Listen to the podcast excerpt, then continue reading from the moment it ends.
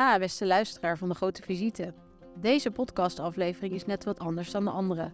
Hij bestaat namelijk uit twee delen. We bespreken wel in beide afleveringen de communicatie tussen supervisoren en AIOS tijdens de dienst. In het eerste deel gaan we in gesprek met een ervaren supervisor, een wat jongere klare en een AIOS over de tips en tricks voor een goede overdracht en een soepel gesprek aan de telefoon. Daarnaast hebben we tijdens de internistendagen als razende reporters jouw persoonlijke verhaal gevraagd en veel tips, tricks, leuke en grappige verhalen opgehaald uit de zaal. Dat volgt na het gesprek in ditzelfde deel. Luister vooral en misschien hoor je jezelf wel terug in deze of de volgende aflevering. In het tweede deel, een losse aflevering, hoor je het vervolg van de veelvuldige input van de werkvloer. Dat waren jullie dus. Welkom, mijn naam is Louise van Galen, podcasthost bij De Grote Visite, de podcast voor en door internisten.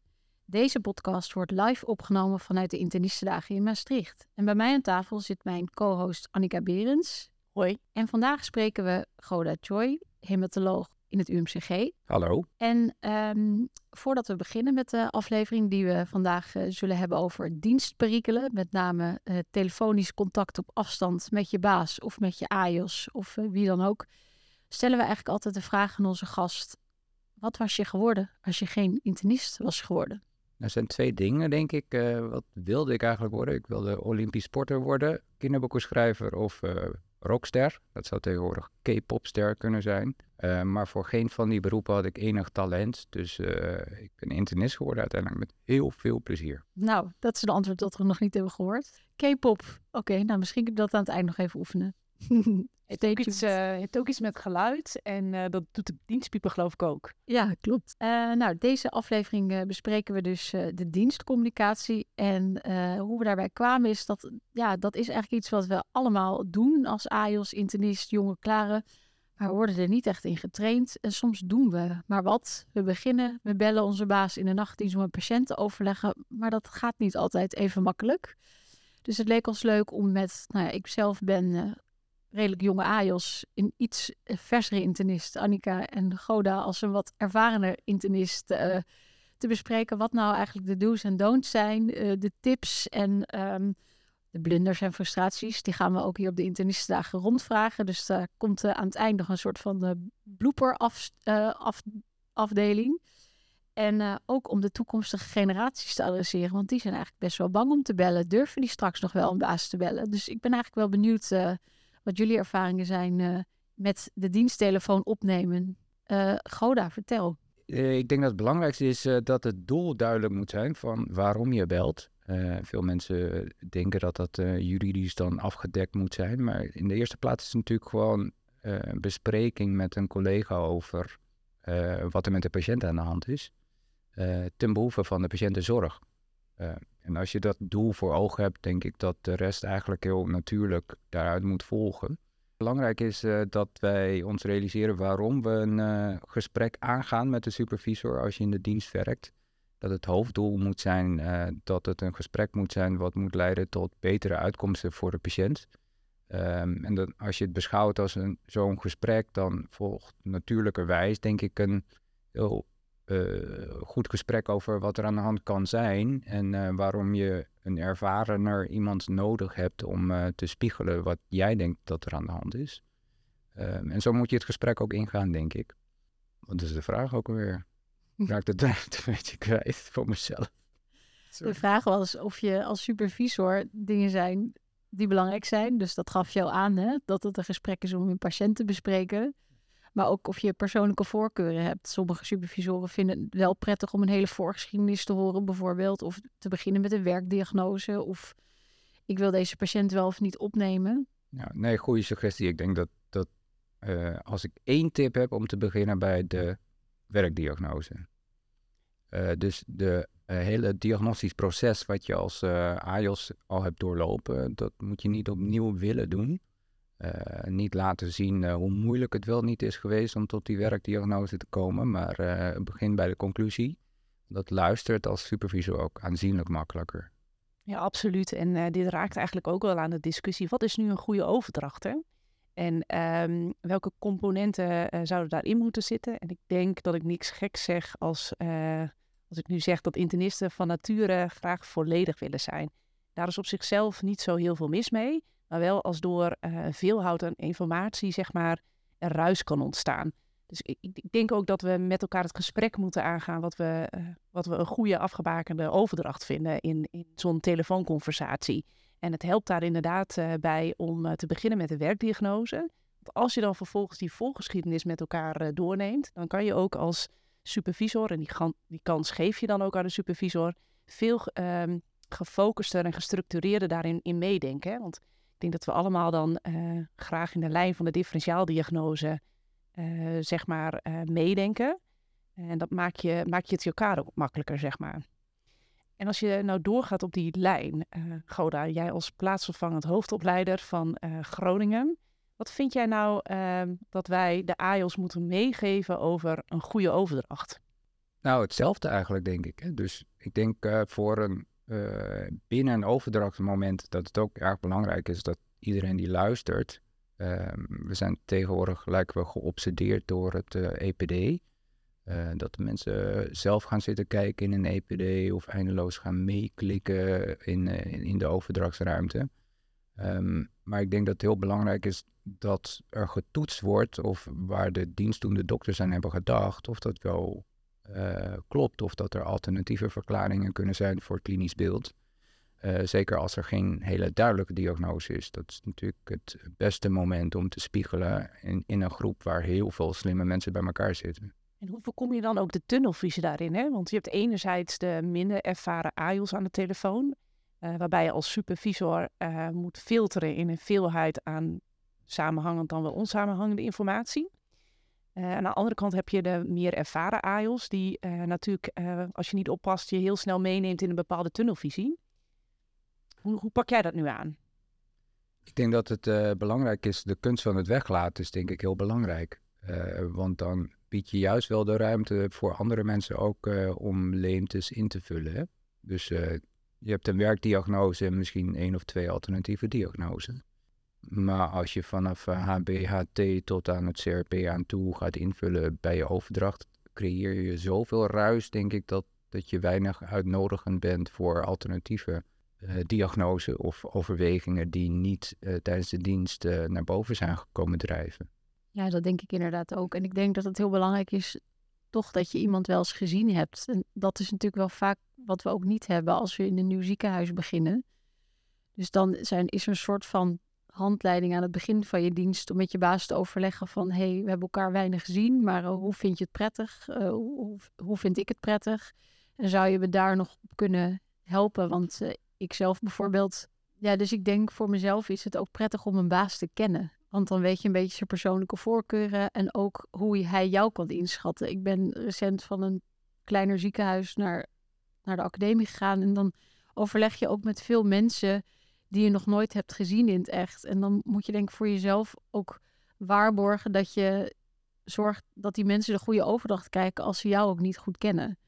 Dus volledig zijn, maar niet te volledig. Dus dat kan je misschien doen door aan het begin van zo'n dienst met iemand te overleggen als het nog een beetje daglicht is. Van uh, hey, uh, ik ben uh, derdejaars AIOS, ik ben hier net begonnen, ik ken het ziekenhuis nog niet zo goed.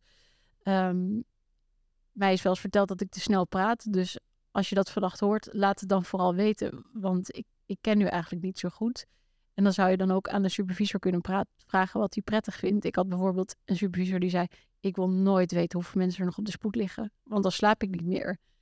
En als je dat per ongeluk vertelt, dan wordt zo'n supervisor niet gezelliger in de nacht van. En dan voel je jezelf misschien ook minder open en eerlijk als je de volgende patiënt overdraagt. Zeker.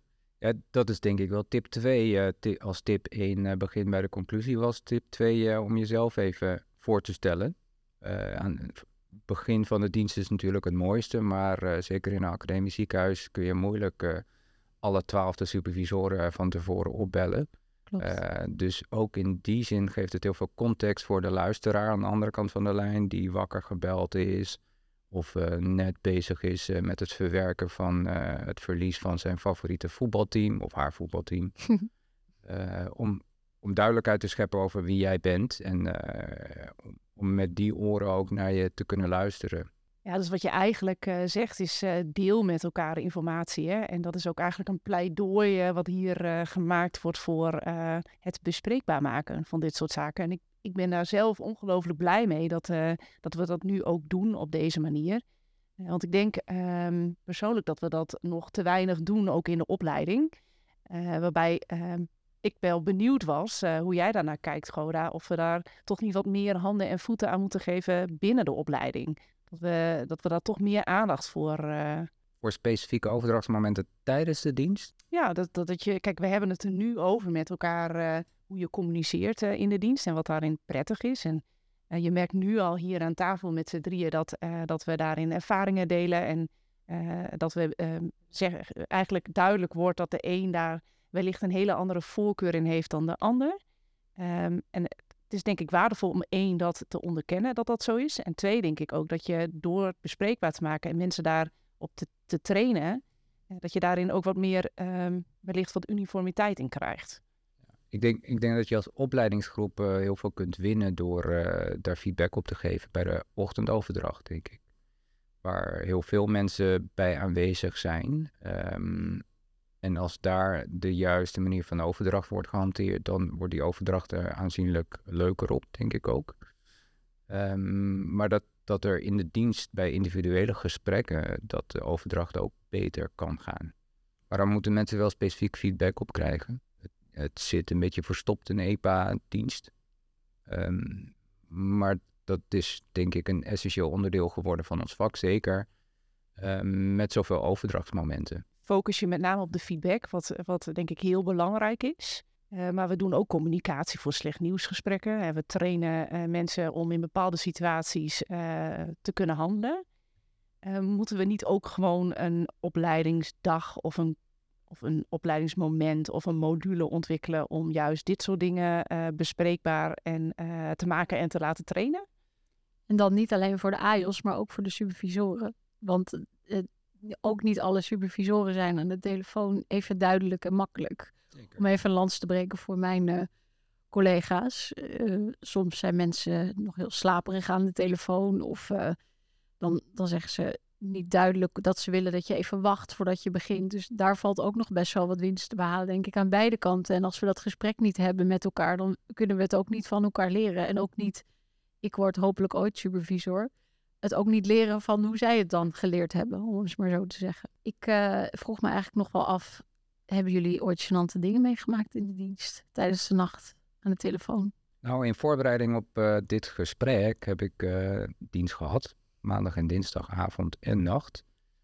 Um, doe je anders nou nooit? Nee, ik doe wel heel vaak dienst. nee, maar ik, ik, denk dat tip 3 is denk ik, uh, zorg er echt voor dat, je, dat de luisteraar aan de andere kant goed wakker is. Hè? Dus uh, zeker als je midden in je remslaap wordt gewekt, daar is niemand heel scherp. Ook niet ouders die denken dat ze zo vaak door hun kinderen wakker gemaakt zijn dat ze het wel kunnen. ja, soms vergeet ik gewoon dingen en ik word ook een dagje ouder.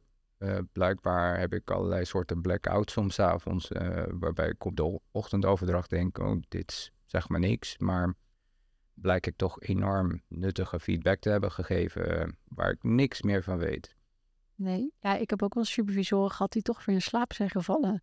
En dat is menselijk, denk ik. Maar dan moet je dus ook wel zeggen, hallo, hallo, en nog een keer bellen. Maar je kan ook denken, god, ja, zou ik het dan toch maar zo doen tot hoe we het besproken hebben. En dan als ik hem straks nog een keer bel of haar, dan bespreek ik dit wel. Dus daar moet je denk ik wel duidelijk uh, ook voor jezelf in je schoenen staan om dan uh, terug te bellen.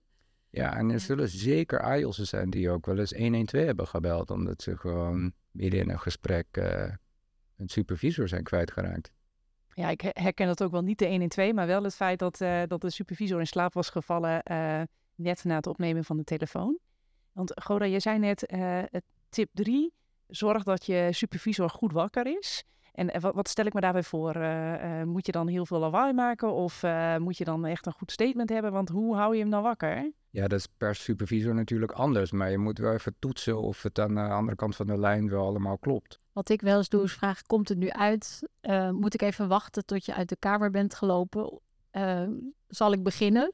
En als ik me ook echt zorgen maak, probeer ik dat ook te zeggen ik maak me echt zorgen over dit stuk. En ik hoop dat de meeste aan de andere kant van de lijn dan hun oren iets meer zullen spitsen op wat ik dan ga vertellen. Ik denk dat dat heel belangrijk is. Hè? Dat je durft aan te geven waar je zelf over twijfelt of waar je niet zeker van bent en waar je de hulp van iemand anders uh, nodig hebt. Ja. Nee, maak heel veel dingen vooral heel expliciet. Hè? Beide kanten op geldt dat, denk ik. Uh, is inderdaad heel goed als je zegt, ik maak me hier zorgen over.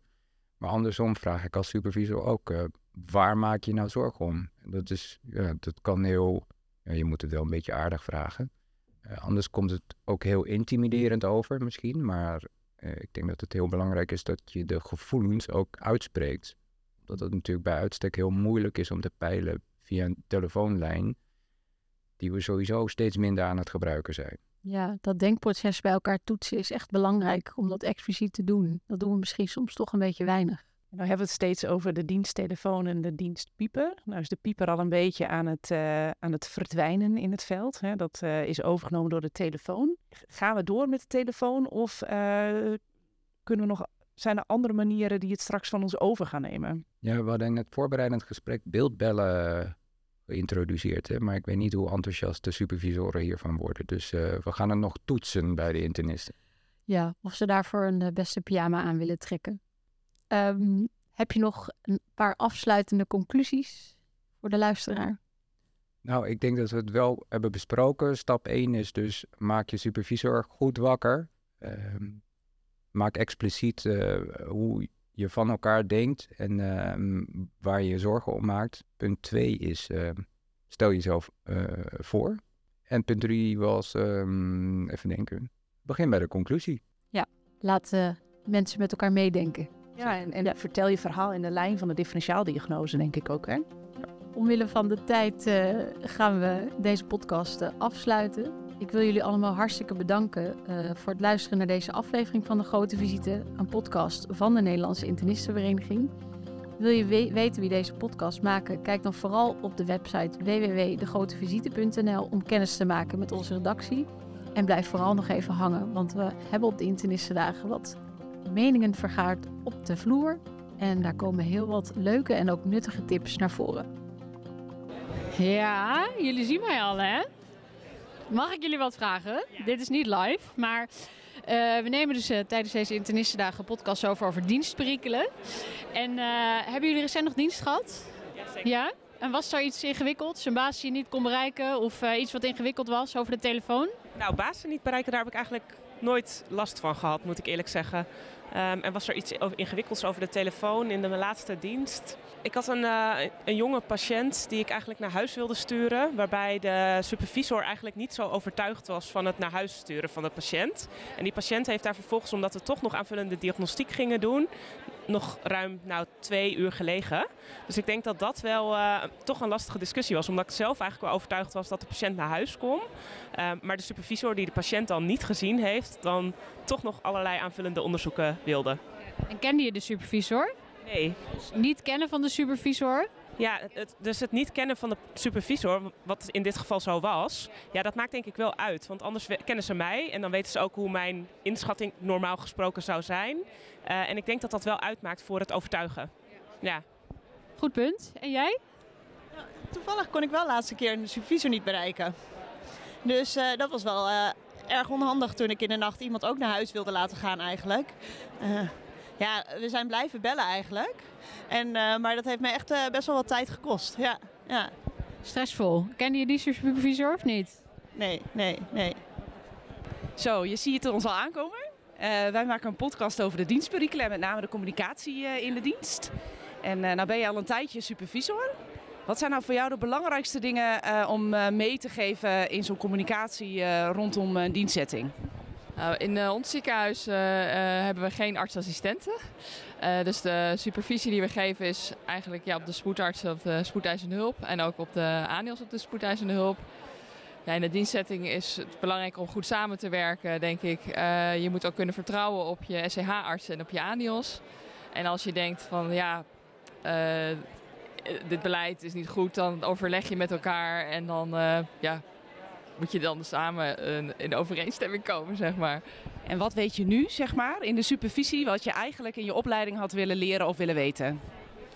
Nou, wat je als supervisor uh, steeds beter leert, is dat je op grond van het verhaal, zeg maar, sne- sneller overzicht hebt. Dus vroeger dacht je van, oh nee, eh, hoe kan ik dat dan ooit superviseren, eh, terwijl ik niet zelf alles heb gedaan. Maar dat leer je steeds beter. En dat, eh, dat, ja, dat komt wel goed. Laatste boodschap die je aan het publiek wil meegeven? In een klein ziekenhuis werken is ook heel leuk. Dankjewel. Mogen jullie wat vragen? Wij zijn van de podcastcommissie en wij maken een podcast over onder andere dienstperikelen en communicatie in de dienst. Geven jullie eh, supervisie? Zeker. En, en slaap je ook s'nachts dan? Dat probeer ik. En wat zijn, wat zijn belangrijke tips eh, die je wilt meegeven voor de dienst? Eh, richting artsassistent of in het algemeen bedoel je? Of? Beide mag, wat je kwijt wil. Nou, als ik gebeld word als supervisie zou ik het prettig vinden dat ehm, het telefoontje start met ik bel voor dit probleem. Eh, voordat er zomaar een verhaal opgestart wordt. Ik denk dat, dat dat is voor mij een van de kernpunten wat mij zou helpen als supervisor. Dus eh, meteen beginnen met de werkdiagnose of het probleem waarmee een patiënt zich presenteert. En, en zou je het toch nog fijn vinden om te weten met welke artsassistent je te maken hebt? Zeker, ja. Ik ben die en die en ik werk daar en daar. Ja, absoluut. En u zei, ik slaap redelijk. U bent iets meer bejaard internist, om maar zo te zeggen. Wen, wendt het niet dan? Kunt u niet goed slapen? Jawel, ik slaap doorgaans eh, gewoon tussen de telefoontjes door. Dat is, dat is geen probleem. Dus eh, ja, dat went. Dankjewel. We maken deze internistendagen een podcast over dienstperikelen. En eh, ik weet eh, dat je ook best vaak dienst doet. En eh, eh, ja, heb je nog eh, tips voor de AJOS? Maar ook, eh, hoe vind je het eigenlijk zelf? Lig je alleen in bed of ben je zenuwachtig? Kan je er wat over vertellen? Ik ben inmiddels niet meer zenuwachtig. Dat heeft een jaar of twee, drie geduurd, maar nu zie ik het wel. Ehm, ja, ik slaap heel aromantisch op de zolderkamer, eh, zodat de rest van het huis niet, eh, niet wakker wordt. En een hele belangrijke tip voor de AIOS en ANIOS'en s'nachts, dat je soms heel snel kunt praten als artsassistent, maar dat je dat s'nachts niet moet doen, omdat de internist ook even een beetje wakker moet worden soms. En eh, hoe hou je jezelf wakker tijdens zo'n overdracht? Tijdens zo'n overdracht, ja, je slaapt toch anders. Je slaapt lichter. eh, je wordt met minst of geringste word je, word je wakker. En dan ben ik ook gewoon, sta ik redelijk aan. Eh, en dan, ja, je slaapt gewoon echt anders. Ja. En luister je alleen heel goed of kijk je stiekem ook mee in de computer? ja, dat hangt er een beetje vanaf. Ehm ik vind het altijd wel prettig als een assistent van tevoren al zegt van...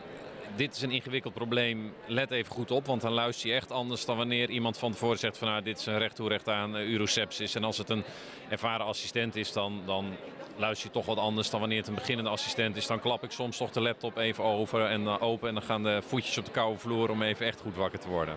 Ja. Dankjewel.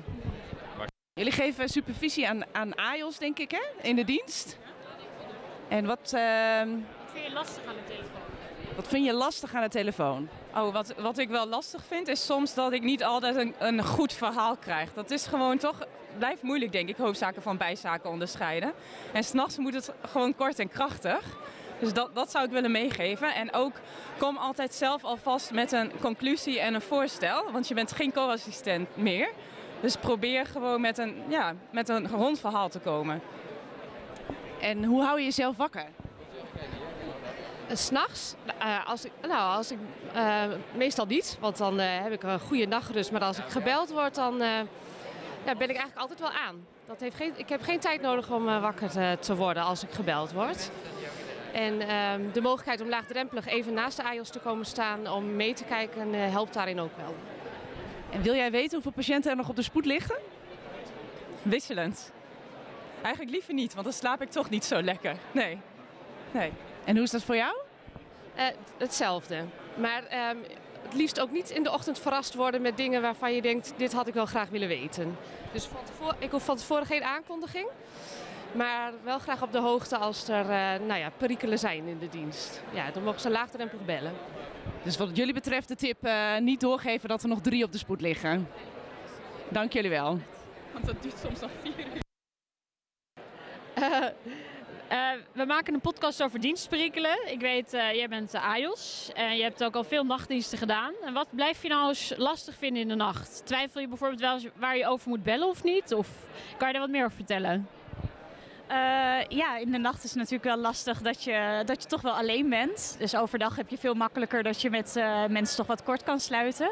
En in de nacht weet je dat je iemand uit zijn bed moet bellen. En dat is toch wel eens een drempel, ook al zou dat er niet moeten zijn. Ja, zeker. En heb je wel eens iemand niet wakker gekregen? Nou, wel eens dat mijn supervisor in slaap viel tijdens het bellen. Dat was toch ook wel jammer. En wat merkte je toen? grote stilte aan de andere kant van de lijn, ja. ja. En wat heb je toen gedaan? Ja, ik heb opgehangen en opnieuw gebeld. En bel je dan via de centrale of direct? Uh, ja, dat is wisselend eigenlijk. Sommige bel ik direct en soms via de centrale. Het is ook ja, net waar ik zin in heb eigenlijk. Er zijn ook supervisoren die zelf een voorkeur hebben. Hè? Dat, uh, die zeggen die willen niet zo'n receptionist s'nachts er nog tussen hebben. Nee. En heb je nog tips? Voor bazen misschien? Niet andersom, maar als zij uh, supervisie doen? Uh, ja, misschien kunnen ze het aangeven als ze gewoon echt slaperig zijn. Dat ze niet goed wakker zijn, dat je nog even wat rustiger moet praten of herhalen. Ja, misschien zoiets. En wil je ook weten of ze meekijken op de computer? Um, nee, ik, ik, zeg het wel als er een ingewikkelde patiënt is waar ze even goed over na moeten denken. Dankjewel. Zo, jullie zien ons al aankomen. Wij zijn van de podcast over dienstperikelen en communicatie in de dienst. Nou doe jij al een tijdje supervisie. Slaap jij nog s'nachts? Ja, zeker. Toch uh, wel vier uur, denk ik, als ik dienst heb. En ben je wel eens in slaap gevallen tijdens uh, het uh, bellen? Ja, één keer. Toen had, ik weet niet waarom, maar er was een semi-arts die in de nacht blijkbaar er was. En het was een heel, heel lang verhaal. En ja, dat werkt niet. En toen aan het eind hoorde ik roepen, toen werd ik gelukkig weer wakker. En toen hebben we de korte versie nog even opnieuw gedaan. Dus geen lange slaapverwekkende verhalen wat jou betreft. Wat zou je wel willen meegeven? Um, nou, wat kan helpen, denk ik, is om aan het begin alvast te zeggen. Uh, wat jij, ik denk dat dit en dat aan de hand is en dat de patiënt moet worden opgenomen. Ik licht het, en dan licht je het daarna wel toe. Maar dat helpt denk ik wel bij het luisteren. Het is niet per se, zo, denk ik, dat de supervisor dan alleen maar gericht luistert. Uh, want die gaat heus wel denken van is dit, het is een internist, is dit terecht? Um, en volgens mij is dat, helpt dat uh, als je inderdaad wordt wakker gebeld om toch even goed jezelf uh, richting te geven. Ja, dus kort, uh, krachtig in de lijn van de differentiaaldiagnose, maar nou is kort niet altijd beter. Wat, welke onderdelen moeten er sowieso in zitten? Nou, natuurlijk moeten sowieso onderdelen in zitten die je alarmeren. Of uh, die, waardoor de supervisor zou kunnen doorhebben dat een patiënt instabiel is. Um, en die mogelijk leiden tot verdere diagnostiek. En wat heel belangrijk is, dat je de punten waar je zelf over twijfelt, ook als de supervisor misschien denkt van is dit echt nodig, dat je die wel gewoon benoemt. Want anders blijf jij daar denk ik als AJOS de rest van de nacht over nadenken. Dus voel je daarin toch vrij. Dankjewel.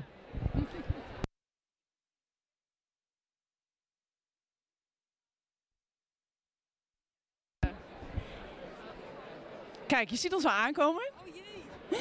Wij maken een podcast over dienstperikelen, met name communicatie in de dienst. En als acute internist word je daar natuurlijk continu mee geconfronteerd. Wat uh, vind je het nog spannend, supervisie doen? Uh, nou, dat met, met de jaren wordt dat steeds minder spannend natuurlijk. Je vaart toch langzaamaan een beetje op je ervaring die je met de jaren verzamelt. Dus dat wordt steeds uh, comfortabeler, moet ik zeggen.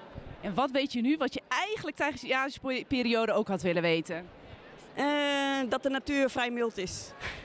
ten aanzien van de patiënt. Ja, ze vallen niet allemaal direct dood neer als ze op je spoed verschijnen. Dus dat helpt enorm in de, de rust die je hebt in de supervisie. Ja. En bel je wel eens AIOS terug? Als je, als je denkt, het zit me toch niet lekker? Dat je zelf de AIOS in de nacht terugbelt? Het gebeurt zeker dat ik AIOS uh, terugbel. Je hebt uh, voortschrijdend inzicht. En uh, meestal in de nachtelijke uren wil dat nog wel eens gaan sudderen in je hoofd. En het is met name om je eigen onzekerheid te laten slijten. Dat je nog even terugbelt. Uh. En wat voor supervisor ben je eigenlijk? Sta je er bovenop of vind je het wel, uh, wel goed om van een afstandje mee te kijken? Nee, ik zit er niet bovenop. Ik, uh, ik probeer nog altijd terug te halen hoe ik mezelf als eh, assistent ook voelde. En hoe onzeker ik me af en toe voelde. En dan is het ontzettend fijn als je een supervisor hebt die op gelijkwaardig niveau met je meedenkt. En zeker niet afvalt. Dus eh, nee, ik denk dat ik eh, op gelijk niveau probeer te superviseren, ja. En hoe ga je om met die onzekerheid? Van mij of van de assistent? Beide. De onzekerheid van de assistent, eh, nou, die krijg je snel weggefilterd als je laat zien dat je op gelijk niveau nadenkt en laat weten dat je ook niet alles weet. En mijn eigen onzekerheid, eh, ja, die krijg je niet weg. Hè? Dat is iets wat je met eh, ervaring moet wegkrijgen. Ik denk dat het ook goed is. Enige onzekerheid, dat houdt je ook scherp namelijk. En wil je weten hoe druk het is? Dat als er één patiënt wordt overlegd, dat ze zeggen er zijn er nog drie. Of dat ze... Wil je dat dan weten of niet? Ja, ik mag graag anticiperen op wat komen gaat. Ja, zeker. Dankjewel. Dat heb ik ook een keer gedaan, maar ja, dat is heel bijzonder. Dat moet je eigenlijk vaker doen. Dus we doen hem even opnieuw. Ja, ja. Ben je wel eens eh, naar het ziekenhuis gekomen in de dienst omdat je er niet uitkwam aan de telefoon? Zeker, ja. Gelukkig hoeft het niet zoveel als internisten, dat we veel op afstand kunnen doen. Maar dat is wel voorgekomen, ja. En het is ehm, denk ik iets wat we ook moeten doen en daar open voor staan om onze assistenten te ondersteunen. Dus dat is geen, eh, geen enkel probleem. Maar ehm, gelukkig hoef ik niet zo heel vaak, dus dat scheelt weer. Want er blijft toch niks beters dan in je eigen bed te blijven liggen. En wat maakte eigenlijk dat je er niet goed uitkwam aan de telefoon? Lag dat in de communicatie of in de, in de moeite van de casus? Dat laatste, de moeite van de casus, ja. Ik denk telefonisch kan je ook altijd heel veel uitvragen. En heel vaak kom je een heel eind. Of je kijkt mee met de foto of het lab. Uh, maar dit was gewoon een ingewikkelde casus. Uiteindelijk bleek de patiënt ook helemaal niks internistisch te hebben. Tenminste, hij had een meningitis. Dus voor de mensen die infectieziekte doen, is dat nou een neurologische ziekte of een infectieziekte? Dat weet ik dan niet. Maar uiteindelijk uh, was het een uh, suffe patiënt waar we niet uitkwamen, maar die bleek een meningitis te hebben. En als je dienst hebt, slaap je dan goed? Uh, ja, over het algemeen wel, ja. Maar ik weet dat er collega's zijn die daar, niet, uh, die daar moeite mee hebben en die er absoluut niet tegen kunnen als je zegt, uh, nou dat was deze patiënt, er liggen nog drie, dus ik bel straks weer. Ik word er helemaal gek van. Ja. En slaap je met de computer aan of de computer uit? Nee, ik slaap met de computer uit. En ik zet hem aan of het nodig is. Of tegenwoordig kan je het op je tablet natuurlijk met een app meekijken. Dus ik doe het alleen als het nodig is. Ja. En uh, moet je eigenlijk, uh, hou je rekening mee als je dienst hebt in de avond van nou ik moet wel een beetje uitgerust uh, daar zitten? Of was dat misschien zo en nu niet meer? Uitgerust na de dienst bedoel je? Of? Nee, als je denkt ik heb vannacht dienst, dus ik moet eigenlijk vandaag nou een beetje rustig aan doen of de avond van tevoren even rustig aan doen, want er kan niet twee nachten geradbraakt zijn. Nee, dat heb je natuurlijk wel eens. Als je heel vaak wordt gebeld, weet je de volgende dag. dus ja, soms weet je het van tevoren ook niet. Dat blijft natuurlijk een dienst. Um, ik hou de, als ik dienst heb ook wel rekening mee uh, dat ik niks anders plan. Ja, dat kan vaak gewoon niet. Maar uh, um, ja, de dag daarna, dat, dat wisselt. Uh, soms heb je pech en dan zeg je het af. En soms heb je geluk en dan heb je relatief veel kunnen slapen. En dan heb je nog een, een tweede avond dat je door kan pakken. Ja, nou, ik denk niet dat de, de meeste internisten laten merken als ze dienst hebben gehad aan de patiënten de volgende dag. Maar je zal het zelf misschien wel voelen. Zeker, ja. Dat blijft natuurlijk nog wel een punt van discussie. Hè. Uh, wij zijn dan wel niet 24 uur in huis als kinderartsen, uh, anesthesisten. Maar uiteindelijk, uh, ja, als je de hele dag daarna poli moet doen, dat kan best wel pittig zijn. Dus uh, ja, daar moeten we misschien ook nog eens goed over nadenken. Met de nieuwe generatie, hoe die hierin staan. En heb je nou het gevoel dat je uh, na een zware dienst, zeg maar, de volgende dag meer diagnostiek aanvraagt dan anders? Of, uh... Nou, dat, dat, dat weet ik niet. Ja, dat hangt ook gewoon van de poli en de categorie patiënten af. En of het wel of niet loopt, dat heeft niet altijd wat met dienst te maken. Uh, maar als je natuurlijk vermoeider bent, denk ik dat je ja, mogelijk inderdaad sneller toegeeft. Uh, en en misschien problemen wat op de langere, op de langere baan schuift. Um, dat, dat kan, ja. Ik heb dat nooit van mezelf onderzocht en bekeken of ik dat nou doe. Um, maar het kan niet uitsluiten. En dat we zulke idiote uren maken en, en de nacht doortrekken en dan weer poli doen, wat vind je daar eigenlijk van? Ja, dat vind ik lastig, want het, soms kan het natuurlijk wel. Dus je moet ook effectief gebruik maken van de tijd uh, die we hebben. Um, ja, en het, de, ja, de bomen groeien natuurlijk niet tot in de hemel. In die zin dat we daar ook gewoon met z'n allen moeten kijken wat is betaalbaar en wat is organiseerbaar. Um, maar je kan soms natuurlijk wel slimmer organiseren. Uh, er zijn mensen die zeggen, nou, als ik de dag daarna vrij een parttime dag heb, dan wil ik graag dienst doen. Er kunnen natuurlijk ook mensen zijn dat je inderdaad de dag daarna alleen maar administratie doet. Uh, of een korte poli. dus er zijn natuurlijk wel manieren om het in te vullen. Ja. En heb je ter afsluiting nog een leuk verhaal of een goede tip? Ehm, een goede tip? Nou, nee, ik denk dat het belangrijk is uh, dat als je belt, dat je beseft dat degene aan de andere kant van de telefoon net wakker is. En dat het uh, opnoemen van grote rijen met getallen, uh, dat dat soms niet werkt. Ik moet heel vaak dan weer, dan moet ik toch, oh, maar wat was dan het HB? En dat hebben ze natuurlijk al lang gezegd. Maar het is heel uh, handig om te beginnen met de conclusie waaraan je denkt of waaraan je twijfelt en wat je nog wil bespreken. En misschien ook meteen of je de patiënt dan wil opnemen of niet. Dat, we, ja, dat, dat vreemdt het enerzijds wel. Aan de andere kant denk ik dat we zo open zijn um, en een brede diagnostiek kunnen doen als internisten dat we ook uiteindelijk wel kunnen beslissen, nou, die moet wel worden opgenomen of niet. Maar het maakt voor het verhaal en het volgen van het verhaal wel, um, wel uit om het goed te kunnen volgen. Dankjewel. Diensttips, altijd welkom. Van een ervaren supervisor, vertel. Dank. Ja, um, één tip voor de nachtdienst. Als je supervisor belt en een patiënt afverlegt, vooral niet vertellen hoeveel er nog aankomen. Want dan kunnen wij ook lekker slapen.